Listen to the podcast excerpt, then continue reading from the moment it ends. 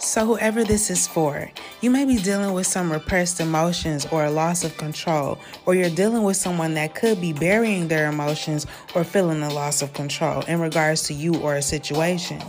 But I'm getting that somebody is about to settle somewhere, somewhere nice, in a beautiful place of their own. I'm picking up on endurance, um, immortality, internal life, also strength and firmness. Whoever I'm talking to, you don't shrink down or change who you are authentically, even in the midst of a storm or situations that arise that were meant to intimidate you. You know how to block out the noise, but also you know how to fully engage your attention in an experience and stand on your truth all at the same time. See, you pick up on people's intentions and their emotions, while other people connected to you or in your environment try to hide how they actually feel, but you know. I'm getting that whoever this is for, you're getting a leadership position. If anyone is against you privately or publicly, they're about to be out of your life. The universe is protecting you from any enemies. I'm also getting that your name is about to go down in history, okay? Your name will be amongst the greats. Now, whoever is listening to this, you're about to be somewhere you feel you belong. You won't be disturbed or oppressed by others like people used to do you. Those people will be overcome by your control. You overcame these people. Whoever I'm talking to, this is your rebirth.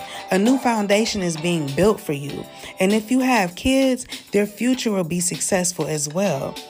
Also, one of your sons, um, if you have a son, will have a huge following. The universe is going to be very protective over this son as well. Now, I do sense that you're praying, waiting patiently for everything to manifest. Things needed to happen first, though, in a certain order, okay?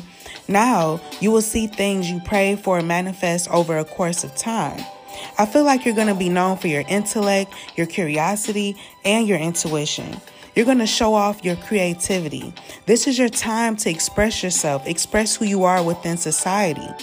See, I'm talking to somebody that was and is determined to accomplish your goals. And you're one that takes the slow and steady approach. And I sense that you could be really busy and quietly happy at this time. Now, I do want to end this off with one more thing though. Try and make peace with your past so that it won't screw up the present. It's very important to focus on you. Examine any emotions you could be currently attached to. Examine those emotions connected with people from the past. You don't want the peace you have and all the good things you have going on now to change for the worse. Allow a new day to dawn. Invite this new amazing beginning in that you've been gifted by the universe, okay? Because you deserve it. All right, so I'm going to leave it there.